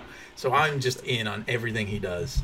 Um, and, and I thought he was great in this smaller smaller role, but he was very very good in supporting uh, John David Washington's character. So everything about Tenet is like it's Nolan, like to an extreme. If you like Christopher Nolan, you, I mean, you're gonna somewhat enjoy this movie, even though it is extremely flawed, and I admit that it's very flawed, and it's extremely convoluted, like more than anything he's ever done before. But if you think about the arc of Nolan as a director, really his arc goes up when he makes Memento. Again, another extremely convoluted movie that doesn't really make sense if you think about it. But in the in the context of the way that it's made, it makes perfect sense. And I think that um, over time, I think we're going to appreciate this movie Tenet more than we do today. Um, I, I just really enjoyed it thoroughly. I wish, I wish, I wish I could have seen it in a theater, and hopefully once like theaters are opening, maybe they'll re-release it or something because that's really how I want to experience it. Like I said, I saw it in a drive-in, which it was okay, it was fine, but I want to, I want to be in that movie theater and hear the explosions and feel them. Uh, because you know, uh, one of the big criticisms that Nolan gets is his sound design is a problem, especially the dialogue, and it it did this is it's a problem in this movie as well. Um, but his sound his sound design is also like extremely complicated and complex and, and intricate, and so I think listening listening to it in a car is just not as good as being in the in the movie theater in that uh, enclosed environment. So that's another thing that I want to experience. But just overall, like you said, his set pieces are just top of the game. Like there's nobody like him. Um, it's just so massive, and it is just like such an epic, like a throwback in the true sense of a Hollywood epic. Like this is that. Um, so uh, I just appreciate, I applaud what he did. Uh, it's not a perfect movie and not his best movie, but for me, it's the number one movie for 2020, a flawed year, a flawed movie for a flawed year. So Yeah. well, like I said, it, you know, it was my number nine, and I said I don't think there's any movie that will that will that 2020 will be known for more than Tenet. Mhm. That is the movie. Uh, Yeah. for Absolutely. myriad of reasons. Wow. Okay. Um. So you ready for my number one? let's hear it. you go. Hope um, it's Tenet. I've been beating this drum, and it's and, and I just can't get people to watch this movie, so I had to put it as my number one because it is my favorite movie of the year.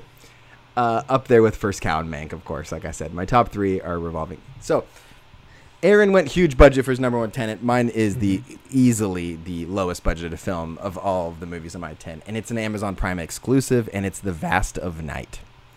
So, Oh, the Vast of Night is a movie that I started watching on my phone because I couldn't sleep. You know, I, you know, went to bed, couldn't sleep, turned my phone on. Okay, keep hearing about Vast of Night. I'll start it. I start watching it, and about five minutes in, I paused it, and I thought, okay, this is special. This movie is doing something different.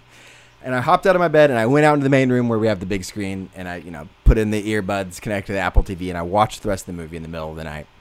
And I was just exhilarated by this film. A film that was made for less than a million dollars by a first time filmmaker. Uh, I believe his name is Andrew Patterson. Um, and it is, uh, is excellently cast. The script is, I mean, the, the words are moving mile in a minute. I mean, it's just so much dialogue is happening. You almost want to watch it with subtitles so you can kind of catch it all. Uh, and this is just this perfect confluence of Twilight Zone meets American Graffiti meets Close Encounters of the Third Kind. I mean, there's just all these themes and fe- into this one little film that is that just really uses every penny of its budget smartly uh, in a way that is just it inspired me so much watching this movie looking at how like good storytelling can be done with no money.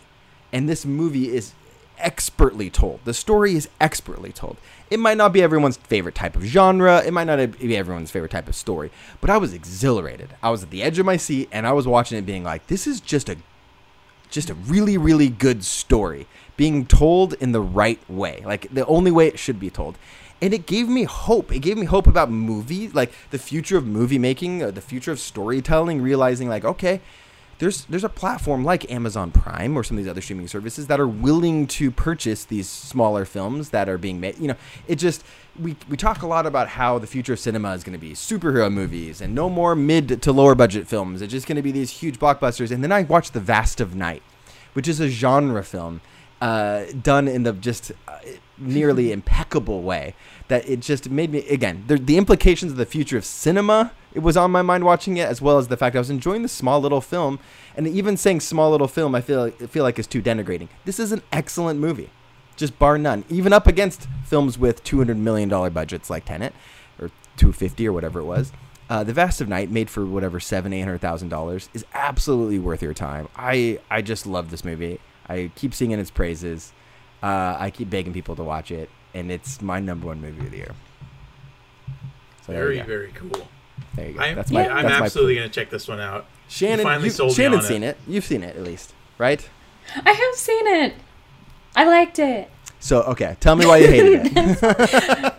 Yeah, I don't think I had the same fervor, but I totally agree with the filmmaking aspect Sure. of it. Like the shots, the is it tracking shots? Am I using the yeah, right it term? certainly that has the appearance of being tracking shots. Yeah, the they're tracking characters. shots. Yeah, yeah.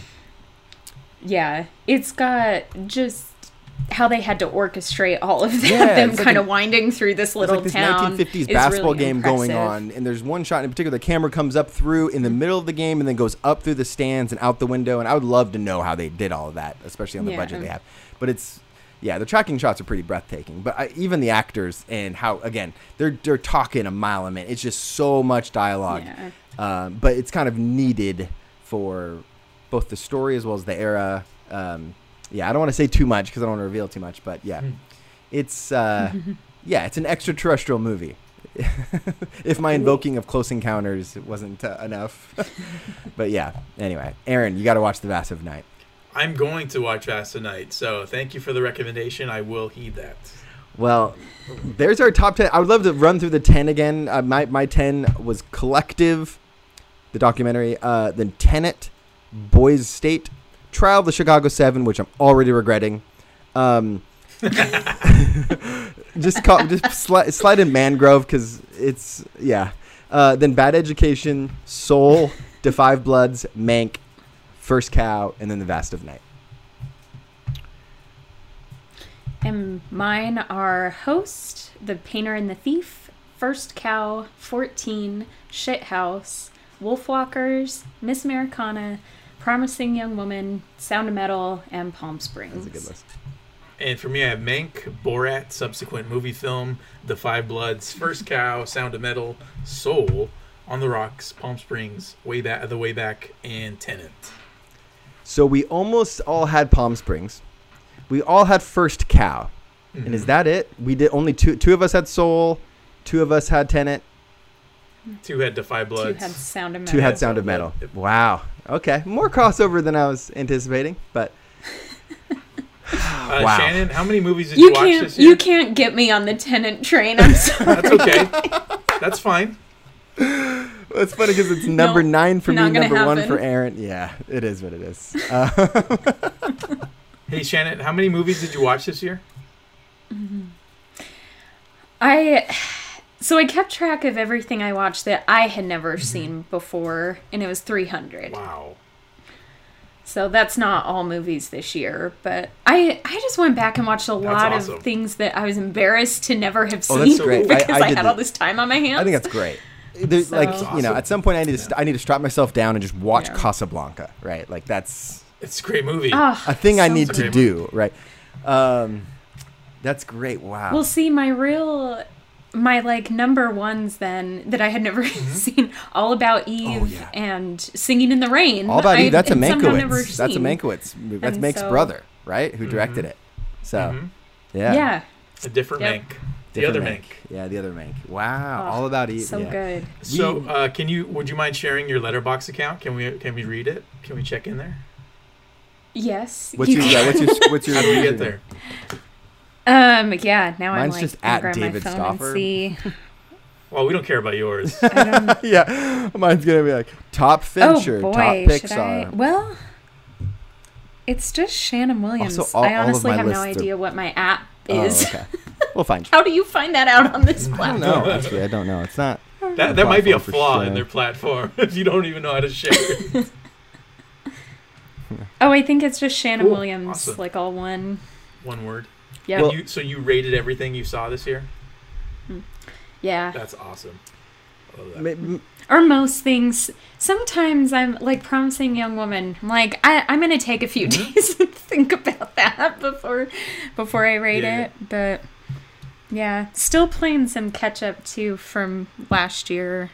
Like watched Kajillionaire recently. Oh, yeah. I don't know. There were a bunch that I tried to watch ahead of this. Yeah. Well, yeah. anyway. Yeah. News of the World didn't make my list, if you noticed, which I watched last night. Um, I love Paul Greengrass, but not that catch movie. that No, I mean, it was fine. Not gonna. It I'm over Tom Hanks personally. wasn't my top twenty. It was peak paternal Tom Hanks, put it that way. Well, ever since he got the the fake virus, that's it. And I I knew he was part of the It- agenda. I- So I, that's worth talking about. I was gonna mention at the, at the top about like the year of the pandemic when peop when things when crap really hit the fan.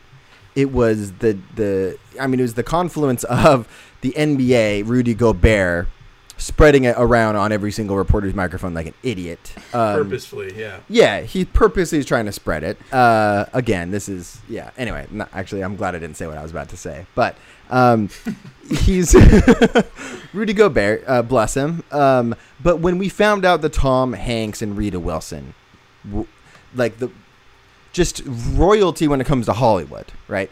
The moment it's an they're the, they're the first big celebrities really to get it, um, Yeah. and that's when that's when the toilet paper started flying off the shelf. That's Oh, yeah. when like canned food was flying off the shelf. Was Meanwhile, Tom Hanks? Yeah. Uh, their son Chet Hanks has been spared, which is just unbelievable. Well, Chet is a wild and man, we have so- we have not been spared from his TikToks. His following skyrocketed as a result. Chet Hanks Well- stock is through the roof. Chet has Would so much clout right now; it's insane. Oh my gosh. Oh my! Have you um Kumail Nanjiani had a podcast during kind of quarantine COVID times and he kept calling like that point before the pre Hanks Wilson era. Yeah. So he was like, "Oh yeah, we always did that pre Hanks Wilson." Hanks Wilson, yeah. It's true though. It's really Yeah. true. I'll never forget. Like Lindsay was walking out the door. Uh, I was sitting at home watching, trying to watch the Kings game that was p- supposed to start, but it got delayed because of what was happening, you know, with the Jazz game. And I and I open my phone and I get text messages and I see a tweet and it's Tom Hanks and Rita Wilson positive tested positive for coronavirus. And I look at her. She's going out the window. I was like, Lindsay, I'm gonna go to the grocery store because it's real now. Like people are gonna start panicking. It's coming. Like Yeah, America's coming. dad just got, you know, America's mom and dad. anyway, uh, how about this? I want to end on one more question. We'll wrap up with this. What film that got bumped from 2020 into 2021 are you most looking forward to seeing? Or if you can't think, maybe just a 2021 release that you're most excited for. Um, but if it's one that got bumped from 2020, all the better. Um, I'm curious. Uh, I, I'll go first. What I'm most excited to watch. It's not going to be Ghostbusters. Um, not not falling for that again. Um, it's gonna be Dune for me. I am Oh, so excited Good for call. Denis Villeneuve's Yeah. Dune. I was excited to watch it over Christmas this year. Bummed that it got bumped, and then then kind of, even kind of bummed that it wasn't gonna get the theatrical release, or at least it was gonna be released theatrically the same day as video on demand. Now they've gone back and changed that. It sounds like it's only gonna be theatrical. Back to that. So who knows what it's gonna be by the time it, it releases? But I think for me that is my number one is Dune. Uh, I'm curious to hear from the both of you. What what I'll film I'll go. that got Uh, pushed? So for yeah. me, for me, it's The Green Knight, David oh, Lowery yes, Yeah. yes, with So- Dev. and Dev Patel. Exactly. Yeah. So this, the, the go go watch the trailer for that one and tell me you're not excited for it. It looks amazing. So I think that one, that one could be special. I'm hoping across my fingers. Yeah. I was seriously bummed that it wasn't released this year. Um, so yeah, The Green Knight. Perfect. Um, Aaron, did you see the personal history Oh, of David Copperfield? I did. No, I haven't seen I that. did. It's in my top twenty. It's it. I I was gonna. It was in my top twenty-two, and you. Maybe it's not your jam, but Dev Patel is so He's good. all, I love that. I'm always He's good in Yeah, everything. I'm willing to go down any road that Dev Patel takes me. So I'm gonna throw that, That one. Yeah. movie is some, it's it's a wild ride because it's a little fantastical Yeah. and you don't. It's hard to hold on to what exactly is real as the story is being told. Um, I guess it kind of is like Big Fish in that way. Um, to invoke a kind of uh, obscure uh, Tim Burton movie. film, Ewan That's McGregor great film. Um, no, I like that. but yeah, I do too. Uh, it kind of reminded me of that a little bit, but it's a little fantastical. It, it's wonderful though. The, it's a very Cool. good movie. I, I quite like it. I'm gonna it. check that one So, out for sure. Yeah. I mean, everyone made a big deal of Emma, which Mm. I, I just really like the Gwyneth Paltrow Mm-hmm. Emma. To me, David Copperfield's hit all the notes. I think Mm. Emma hit for most people. Okay. Yeah. It kind of a quirky like adaptation Mm-hmm. of a beloved novel. like that one did it for me instead. Um, I agree with you on Dune because so I did get to see Tenet in the theater and I about like ripped my brother's arm off when the Dune trailer came on because I was so excited. Um, but I think the French Dispatch Oh. is probably my number one because I'm a huge Wes Anderson fan. So Great pick. Yeah, Great pick. Oh, the French Dispatch. Every every time he's got one. oh, That's, that's it breaks my heart. It was like every oh, one of the the two times I rented theaters for Jurassic Park and Hocus Pocus. The theater that we went into, just outside of it, there uh, was a huge French Dispatch poster, and every time I walked by, it it just like broke my heart. I was like, oh, it's like a tease. It's like, oh, we can't see. It. Does it even have a new release date? Is it? Do we know when it's coming out? Like, I know it got bumped I think it's sometime next, next summer. summer. Yeah. Okay. Wow. Jeez. But you get Wes Anderson with Timothy I. Chalamet and Elizabeth. Uh, T- oh, Timothy why Chalamet really just he was born into Moss. this world as a Wes Anderson character. Like he's Yes. I, he's just, like even when I saw him in Lady Bird, which I think was the first time I saw him in anything, I was like, "Oh, he's out of a Wes Anderson film." Like that's what this is. Yeah, yeah. So it's Yep. pretty perfect. yeah. Oh, that's great. Those are wow. All three of these I'm excited for. So It's gonna be a good good picks. year, I think. Good pick. Yeah. It's going to be interesting to see what the log jam is going to, you know, of 2020 films getting pushed in 2021. Are we just, is it going to be an embarrassment of riches or is the pandemic going to rage for the first 6 months that it's going to, you know, further push things? I don't know. It'll be interesting to see.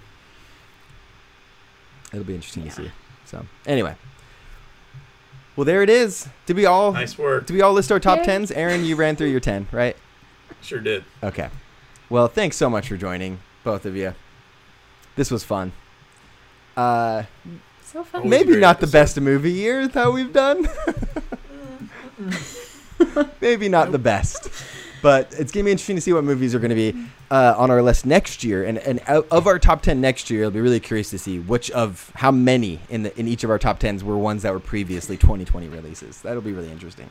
So Yeah, do we get two lists next year? We get should have been 2020 that's list. I and actually love that idea list. because this like my li- my list already is out. I'm looking at it and there's already four movies on it that I don't like. Um, We get to like revise our 2020 That's lists, such a good adding idea. in all it's the ones great that should idea have been. because this is our yeah. For me personally, it's a mine is a, a list that needs revising.